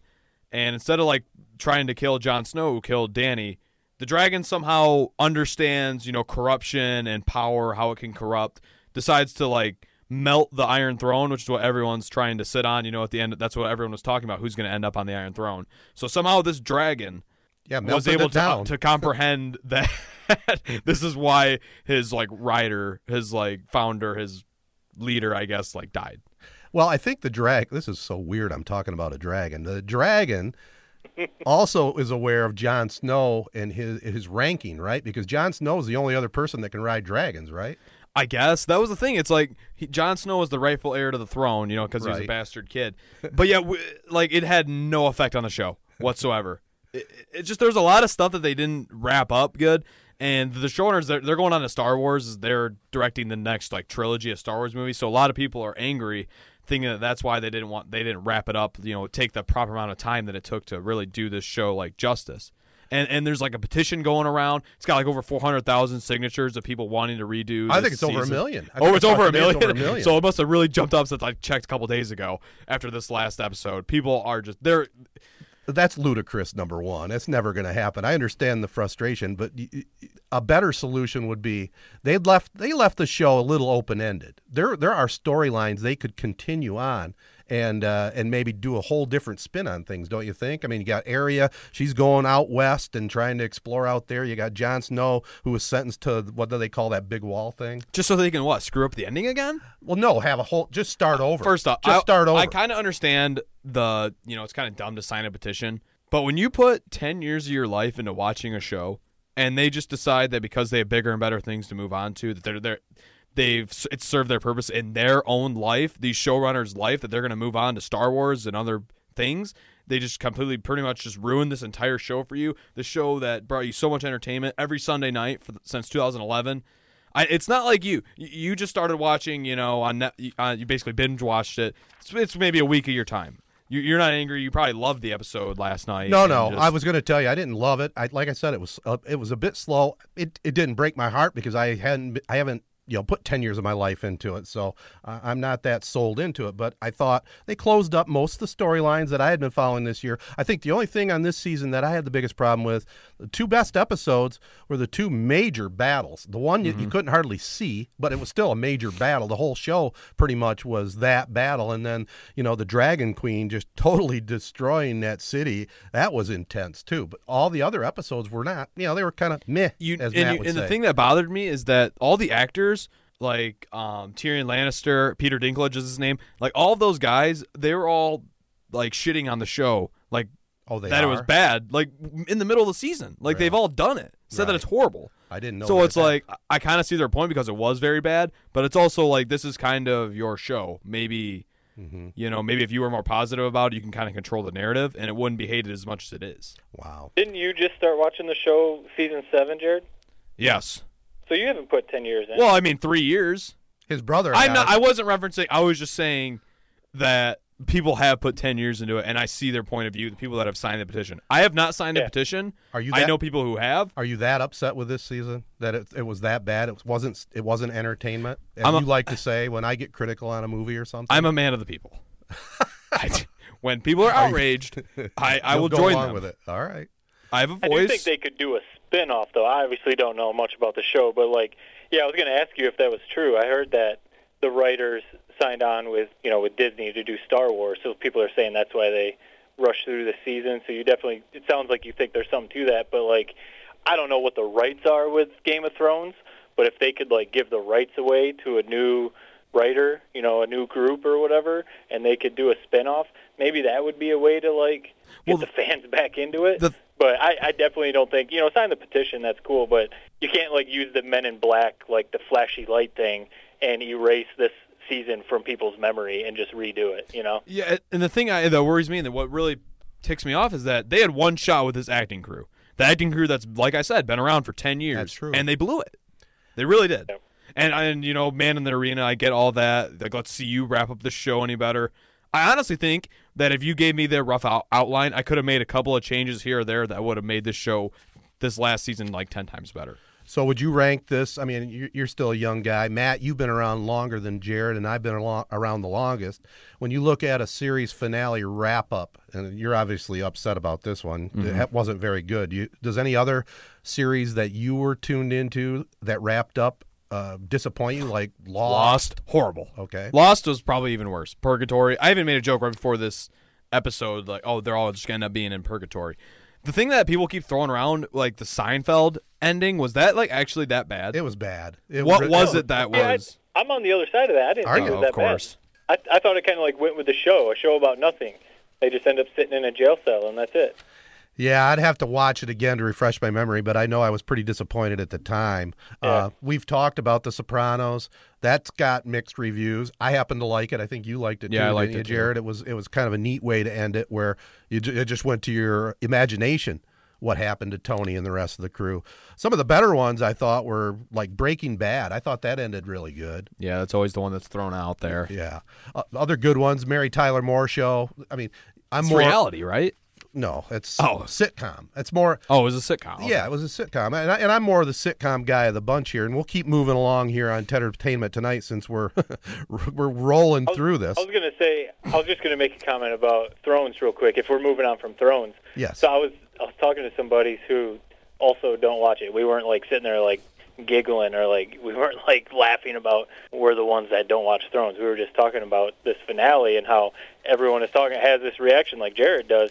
I was just saying like if people are trying to sell Game of Thrones as one of the best series of all time, you know, trying to get some people like myself who didn't watch it, who haven't watched one episode, you know, trying to sell it like people used to sell Breaking Bad. You got to watch Breaking Bad. It's it's incredible. Mm-hmm. If people are trying to do that for Game of Thrones and also saying that the final season was absolutely awful and the season the series finale is a complete train wreck, that is not the way to sell the series. If you're telling me the final season and the series finale is a train wreck, there's no chance I'm watching one episode of that show now. I don't know. It's it's more about the journey. think- It's more about the journey than it is this. It's, Incredible series finale, amazing. Oh man, it was so good. That would make me like, okay, you know, if it was that good, maybe I'll start to tune in. But if the show wraps up like trash, I'm not going to spend hundred hours of my life watching it or whatever. it's more about the journey than it is the uh, destination, Matt. Uh, although the last season wasn't that good, it wasn't like it wasn't good for Game of Thrones standards. Like I think that's what's getting lost here. It wasn't good for Game of Thrones standards. And and to bring up a term I used, I believe, a couple pods ago, it jumped the shark leading into this season, right? I mean, this season was the, they should have left after last season the way this season played out. Probably they could have they could have had those two battle scenes, maybe extended last season and called it a series instead of hurrying it through this this season. Yeah, that's the thing. I don't get why. It, and maybe it is a Star Wars. Maybe the actors wanted to go Could on be. to other things. I guess. Yeah. I mean, when you spend seventy days on a battle scene that no one ended up being able to see, I can see how that might be frustrating. And you want to just get on and be somebody else other than pretty- Jon Snow. It's, but pretty surprising to me though that they would hurry through something that cost so much. I mean, still the production values were still incredible. You know, Mm-hmm. Uh, the- Yeah, you if you've spent that much time and money on it, you've got to wrap it up correctly, I guess, right? I mean, you got to justify the whole series with a great last season. It seems like do you guys think probably more Jared just cuz Ted you just started tuning in. right. Like now knowing the final season, would you like if they would have in this like 1 year break or whatever, 2 year break they had, if you know, the writers signed on with Disney, you know whatever, and they just all of a sudden were like, "You know what? It's over. Like we can't do a final season." Do you think it would have been better off that way? No, I just because then you would just you would always wonder, you know, who would end up on. Th- you still feel kind of like accomplished. It's kind of weird how our brains are wired. Like you finish a show, you feel like you just like accomplished something Right. when Well, you get it over with. Yeah, And at least they gave you some finality. I mean, you Yeah, know, exactly. you know how it ended, whether you liked it or didn't like it. At least you know how it ended, right? Mm-hmm. exactly. And yeah, now you that's know, kind of like I, I know this is you. Jared's kind of ripping me a little bit for watching this show, but I, I really liked it. My wife and I, and we watched it a lot. Uh, the New Girl, and that's kind of how that series. It's a that's kind of how it was going to go. They had a season that now the second to last season ended, and all the actors they weren't for sure they were going to do one more final season, and it was kind of like like if it wouldn't have done the final season, I guess you, we would have known like some stuff that probably happened. But without that final season, you know, you got like you just said, like you feel like it was accomplished. Now you know all the storylines are wrapped up. You know whatever what their futures are going to be like. So yeah, like when it was like they weren't going to do that final season, there was that feeling of, man, what the hell? I, I don't, I got to know what what ends up happening. So For sure. You know, and it, I am a sitcom guy. I like sitcoms, and New Girl, I enjoyed that show. I haven't watched it all yet. I haven't got back to, into it. You know how Netflix gets you on other stuff. But uh, here's a here's a segue for us. Big Bang Theory. You know, I like that show. I've watched every episode. Their series finale was perfect. I mean, they they closed every answer that we were looking for. You know, it was it was one of the all time greatest what do you want to call it? Ensemble group uh, as far as a sitcom? I mean you put it you have to put it right there with friends and seinfeld and the, the way they closed it out was perfect. And and on top of that you know they have the the spin-off show young sheldon. They tied they tied that all together on the follow-up show young sheldon. So Oh, cool. ku- kudos there to cbs and how they did that So I'm going to ask if you're comfortable with it, Ted. I'm Yeah. going to be. I told you that I've I've watched most of that show. Mhm. I don't know when I'll actually go back and watch this final season, sure the series finale. If you're comfortable with it, I'm, I'm curious. What are those storylines? How they tied it off? They finally hopped on the elevator. Well that Elevator yeah worked. I saw that. That's part of it. The elevator actually worked. Penny, she showed up in this episode for the first time. The elevator door opens, and she comes out and sees uh, Sheldon and uh, and Leonard, and she says, "Hey, let's use the elevator. It works. It hasn't worked during the entire series. Great. That was pretty cool the way they tied that in. Also." Uh, uh, Sheldon and his wife were nominated for a Nobel Peace Prize in uh, in chemistry Okay. and they ended up winning. They got the call, they won, and uh, the whole crew went to Sweden to accept the award. So they tied that all together. I won't give all the details. And then also, Penny, you know who Penny is? Yep. Uh, her and her husband uh, Sheldon there, or not Sheldon Leonard. They announced that they're expecting a, their baby. Okay. So All right. it, it all tied together nice. But now, why would Matt? Why would he have been uncomfortable saying that? Oh, you know, like with a spoiler. I guess it's been a couple weeks now since that one aired, but you know, we talked. What was it after? Uh, oh, Avengers Endgame. We didn't want to give away any spoilers. The se- Yeah, I think the, movies might be a little different. The second than that we start worrying about uh, spoiling young Sheldon is the moment that spoilers have gone too far. hey man, Big Bang Theory. That, that that's a big deal. Hey, that's a, that was a great show, and I'm not ashamed at all to like it. It, it was well written and uh, well acted, so kudos to Big Bang for finishing up right. Here's one for you guys. I don't know if you had a chance. I was also on Netflix this week and decided to watch a movie, BlacKkKlansman. Have you guys seen that one? A Spike Lee movie? Yeah, I have. Saw a promo. Haven't watched it yet though. With Adam Driver and Adam Driver was great. Topher Grace played uh, KKK leader David Duke, directed by Spike Lee, nominated for an Academy Award. I don't know how I, how I criticized the movie without sou- sounding racist, but I didn't see how that movie deserved an Academy Award nomination. It was good. It was entertainment. It was a decent movie, but to be nominated for Academy Award, I'm a, I was a little surprised. Spike Lee is he's never won a um, I know. Oscar, right? And- That's and correct. I, it's more of like I feel like it's more of it's like importance. I guess you know what I mean. It's cultural importance. I don't Yeah. know. It's message. I think that that had more to do with it than Okay, and, and I won't be too critical on it, but I, you know, Spike Lee's movies. I guess you- how would you describe them? Maybe, maybe not quirky, they're- but do you put them in kind of the same category as Quentin Tarantino? Well, they're kind of yeah, they're kind of bizarre. Like Yeah. he's got game. Right. That's my number one complaint about the movie. It's it's like jazz throughout. Like that movie probably would have been ten times better if there's you know some Tupac or Biggie or something like music within it. And it's just he does weird stuff like that that I don't like, and it's just a lot of the shots like the cinematic shots. Like I know like Yeah. when they're having a speaker, I guess at like the college, Colorado College, it's like they're showing different faces of people in the Yeah, audience, yeah. like fading in and out. It's just kind of weird. Yeah, I would say Matt, though, if you ever get the time, it's worth watching. I mean, it's it's, Yeah. a, it's a good movie. It has a good statement and uh, some pretty good plot twist, So I, would watch it. I did like the uh, joke from that movie when it's Adam Driver and another white guy, and then Denzel Washington's uh, son, who's actually the lead in that movie. Oh, Uh, I, I didn't realize yeah, that. that- I was trying to figure out who that guy was. He was very good. John David Washington. I He think was outstanding, his name or something like that. And um, they're like talking about he's like trying to prove like how he's not you know racist. He's like he's like he loves like Kareem, loves Matt, like loves uh, like Magic. He's like I love OJ. Like l- OJ's Oh, yeah. my favorite. That's right. they're like yeah, everyone loves OJ. That's just kind funny. But Some other quick t- quick hitters here, guys. Uh, before we move on to sports talk, uh, uh, the big promos coming with Aladdin and Will Smith. What do you think about Oh, that and uh, remaking the movie in general? well, I'll, I can answer that right away. I'm I'm pumped for it. I'm I'm a Disney nerd. Obviously, Jared rips on me all the time for going to Disney World, but uh, I love the Disney movies. I mean, I grew up with those like you know Lion King, Aladdin, those old ones. I I love the new ones, especially now like my daughter's watching them, so it's fun.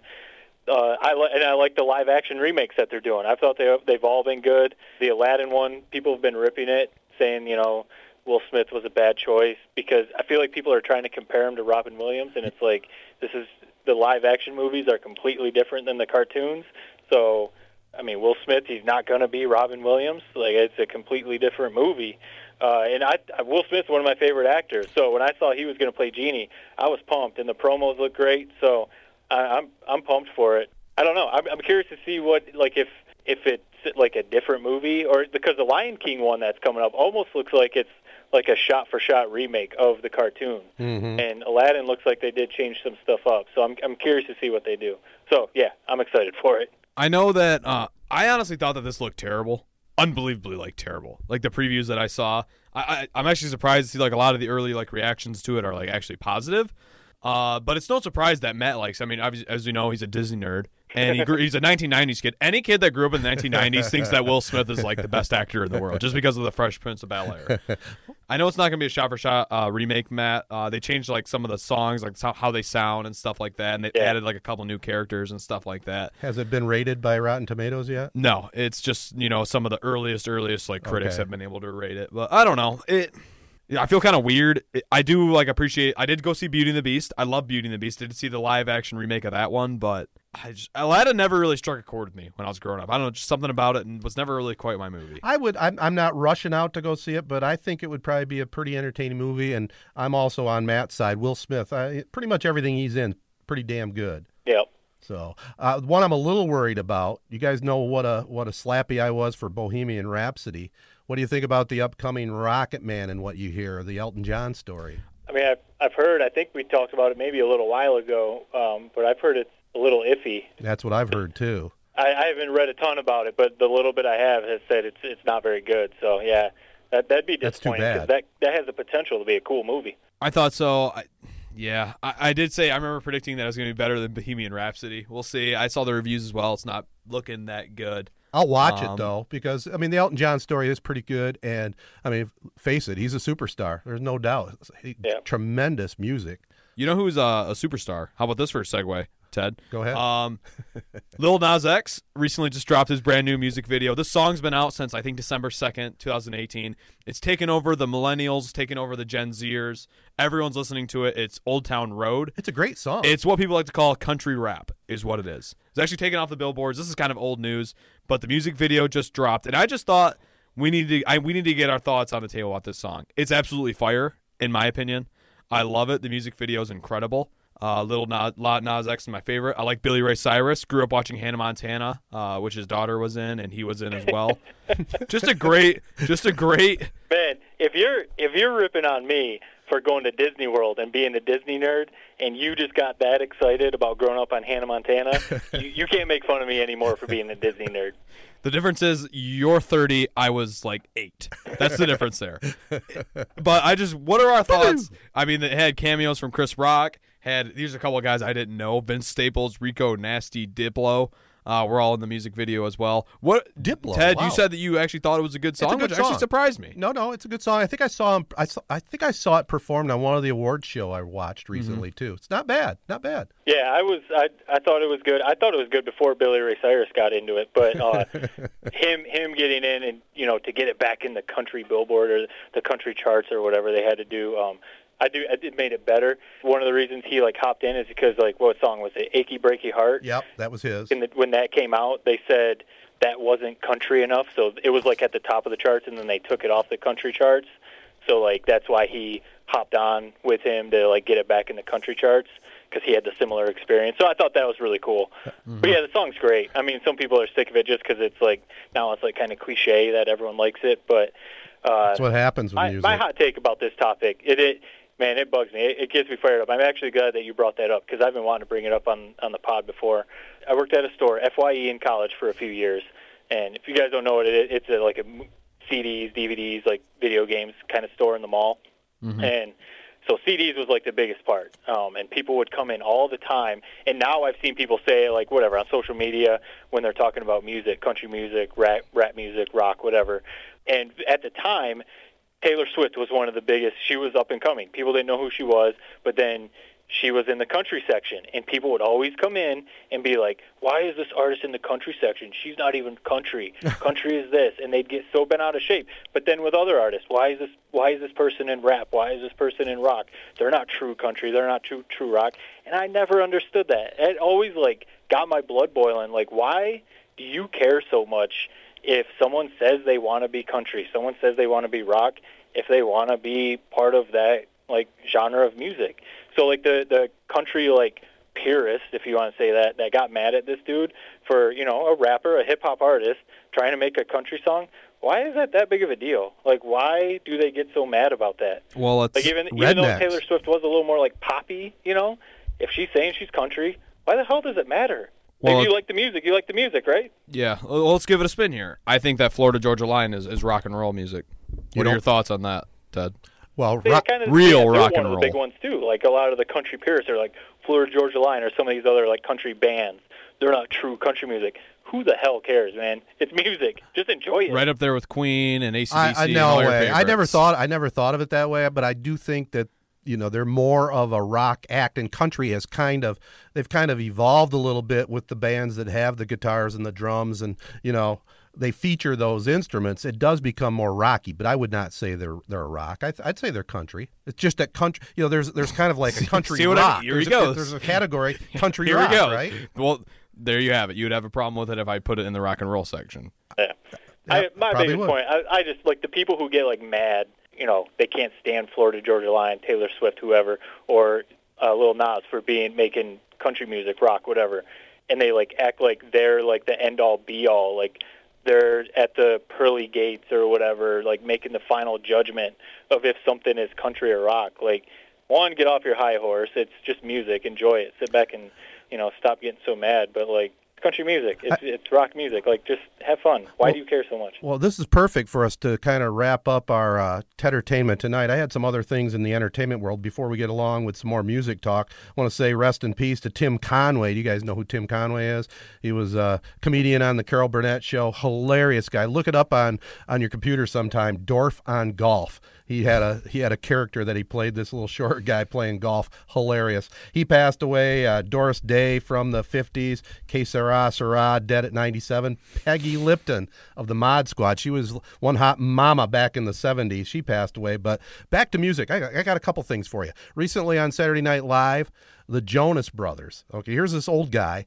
But I actually enjoy their music. They, they had a couple pretty good songs on uh, Saturday Night Live. What do you Jo- guys the Jonas Brothers are also a band that I grew up with. You know, they were on Disney Channel when I was, Yep. you know, eight, nine, ten. I love their music. They got some talent. I cannot be more ecstatic that they're making a comeback. Call me, you know, kind of girly or whatever you want to say.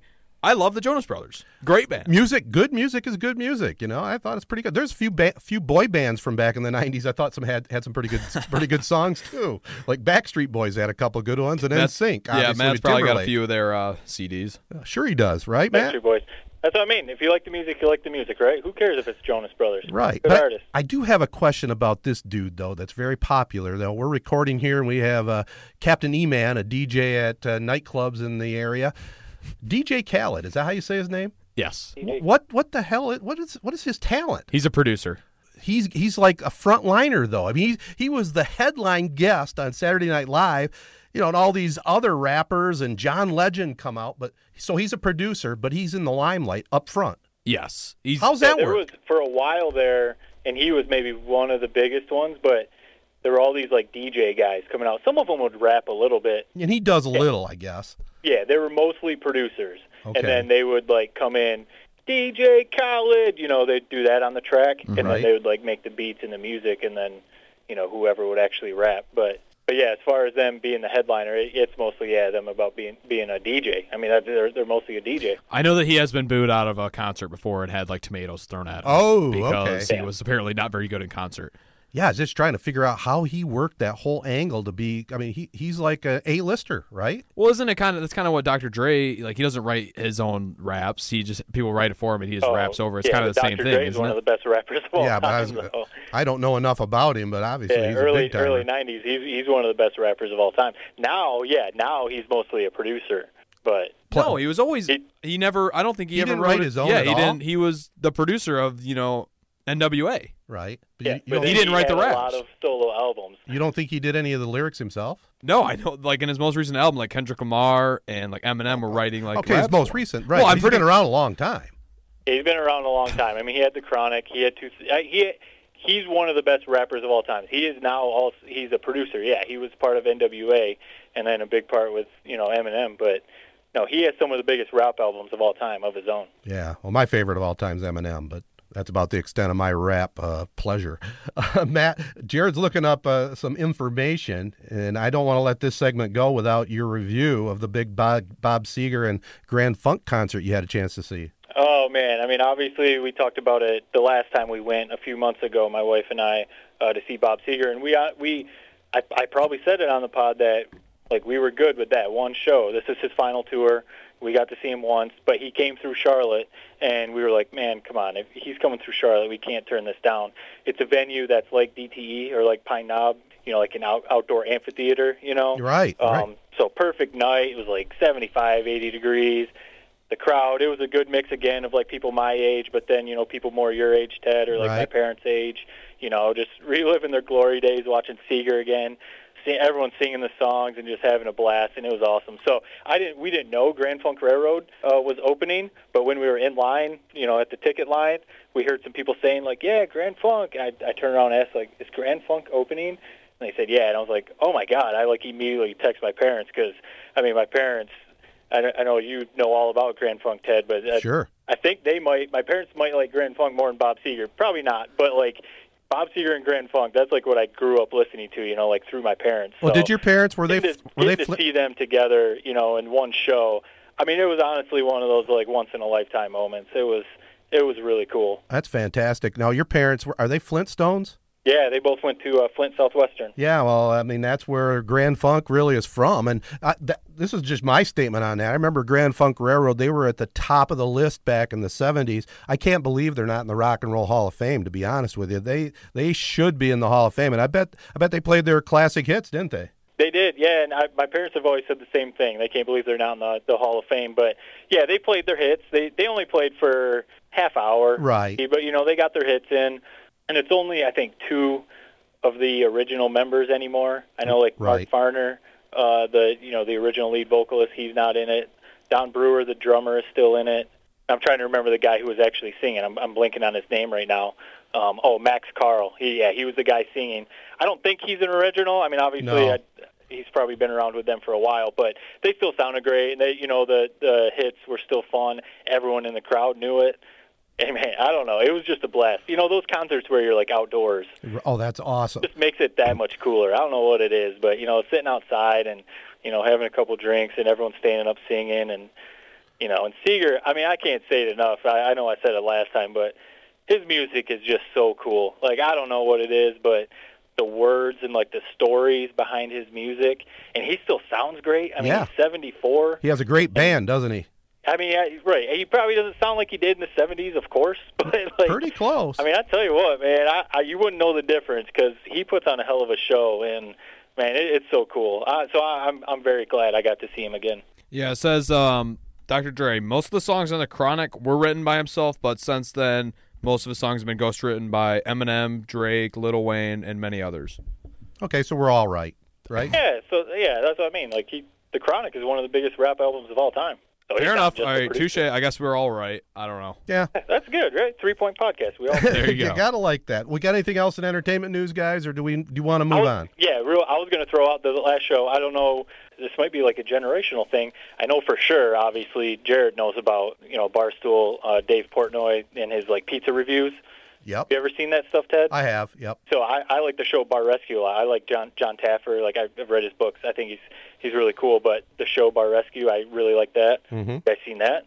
Bar Rescue is I've seen it. an awesome show. It's, It's, on every incredible. So Sunday did you guys marathon. see that? Uh, Portnoy, he he did a he teamed up with Bar Rescue, and they went to a pizza joint, and they had you know the the Frankie and Portnoy go into the pizza restaurant and do the whole try out all the pizza. They ordered like 20 pizzas, uh, ordered the whole menu basically, and then Taffer went in and did the whole Bar Rescue thing.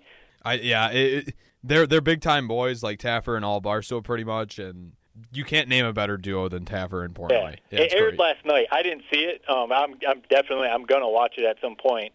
You know, whatever on demand or whatever. But I didn't know if you guys knew, watched those shows, knew about it or whatever. But uh, I, I've seen a couple of clips, and it looks it looks awesome. I'll look for that particular show. I, I have seen Barstool, or what's it called? Uh, Bar Rescue. Bar Rescue. I've seen a, a few episodes of it, but I'll look for that particular one for sure. Yeah, It's, yeah, um, it just aired last night, so I don't know. It might take a few days Sundays, to get on demand, but yep.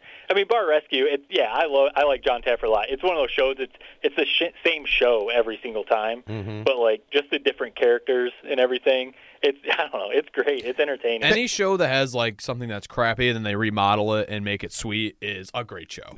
right. I'll give you that for sure. I mean, I've seen enough of those on HGTV with my wife. Exactly. Yeah, yeah. All right. Uh, I don't think there's anything else we got to get on the table there in entertainment news. I think we covered it all. I just got one question for Jared. You've been poking me to watch Black Mirror.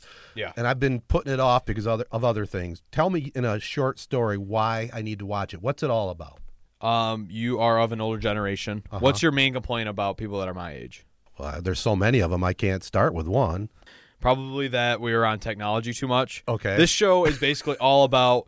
It's like uh, what what's the show that you like the 1940s black and white scary show Twilight Zone. It's like the Right, Twilight, Twilight Zone, Zone. Yep. but everything is kind of how technology is kind of ruining our lives. This is pretty much what it is. So are there? Is it like a twist at the end of each episode? That type of thing. I mean, I mean, how it's would just, you all of them. It's, they're are their own movies. their you know, own little separate shows then. Yeah. So that okay, okay, and it's kind of like Twilight Zone oriented. It's just I just wanted to get a feel for it before I check Mm-hmm. it out. Is it something that Atlanta would like too? I think so. I mean, it's Okay. right up your guys' you know murder mysteries alleys that you guys watch. So. That's right.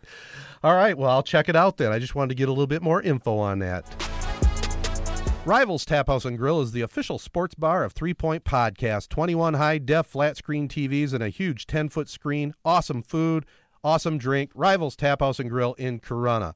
Check out SheridanAuctionService.com for info on upcoming auctions. Sheridan Realty and Auction Company has been in the professional auction business for over 30 years. Call Troy Crow at 989 720 SELL for other details or hit them up online at SheridanAuctionService.com for upcoming auctions. Advanced Elevator Company, they feature top of the line field technicians for installation, troubleshooting service, and repair of elevators, an area business leader and longtime supporter of Corunna Public Schools. Okay, that'll do it for this Memorial Weekend special. If you enjoy the show, share Three Point Podcast with all your friends and family. Subscribe, listen, share Three Point Podcast on Apple Podcasts, SoundCloud, Spotify, Stitcher, TuneIn, or Google Play Music. Give us a follow on Twitter, Instagram, and Facebook at Three Point Pod. Kudos again to our Three Point Podcast partners Advanced Elevator, Sheridan Realty and Auction Company, Rivals Tap House and Grill, the Corunna Connection, and Card Service Michiana. Be sure to check out our friends at Sports Radio Detroit and Midwest Sports Network for their great programming, including Three Point Podcast. This has been a Three Point Podcast production in conjunction with Sportsnet Michigan and Z925 The Castle. Thanks again for listening to and supporting Three Point Podcast.